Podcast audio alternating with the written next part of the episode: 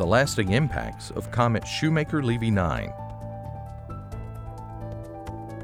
Presented by Science at NASA. At the close of the last century, a comet captured into orbit around a planet traveled too close and was shredded by its gravity into multiple pieces, some as large as half a mile or one kilometer long. Those fragments would plunge into the planet's atmosphere in a series of impacts. Would the impacts be spectacular? Or would the comet fragments disappear without a trace? In July 1994, astronomers around the world watched with bated breath as the fragments of comet Shoemaker-Levy 9 slammed into the planet Jupiter. Dr. Kelly Fast was one of the impact's observers and is now manager of NASA's Near Earth Object Observations program. It was just incredible to watch. Such an impact event had never before been witnessed, let alone studied.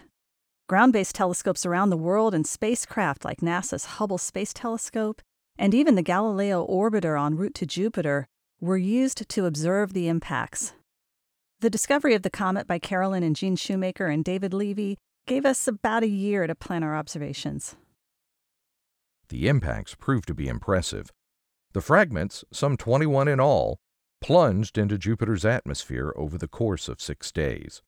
At impact, they were traveling at a speed of about 37 miles per second or 60 kilometers per second, heating the atmosphere to at least 53,000 degrees Fahrenheit or 30,000 degrees Celsius. Like the splash from throwing a rock into a pond, the impacts created giant plumes of material from Jupiter's lower atmosphere, which rose as high as 1,900 miles or 3,000 kilometers above the cloud tops into the stratosphere. In the aftermath, the plume splashback scarred Jupiter's atmosphere with dark clouds of impact debris, which could be seen for months as they were gradually dispersed by Jupiter's winds. So, what were scientists able to learn about Jupiter itself as a result of the impacts? For one thing, those dark clouds of impact debris acted as tracers of the winds in Jupiter's stratosphere, and by following their motion over time, scientists could measure those high altitude winds. Temporary changes in the aurora on Jupiter showed scientists that Jupiter's magnetosphere was influenced by particles from the impacts. We are still able to see changes in Jupiter's atmosphere that resulted from the impacts. When the fragments of Shoemaker Levy 9 slammed into Jupiter, they deposited their own chemical compounds, the impact processes produced some, and others were exhumed from the lower atmosphere. Some molecules, like ammonia, were destroyed by sunlight in the weeks and months after the impacts. But others, like hydrogen cyanide and water, are still seen today. All of that tells scientists about how chemistry works in Jupiter's atmosphere.